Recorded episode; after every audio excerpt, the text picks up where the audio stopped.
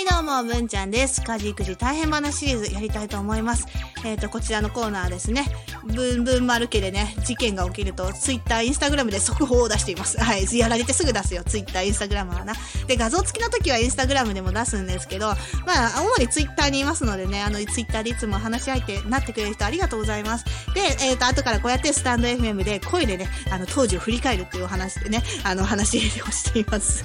今回はね、画像付きなんですけどね、まあ、こちらの画像なんですけどね、えっ、と、枕ですね。枕に落書きされたんですよね。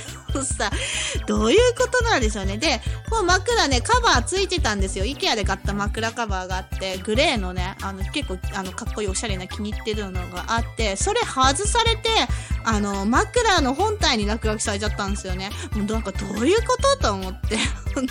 ねえ、なんか、そう、布団もさ、カバー外されちゃうんだよね。あの、布団のカバーかけたり外したりってさ、結構めんどくさいじゃないですか。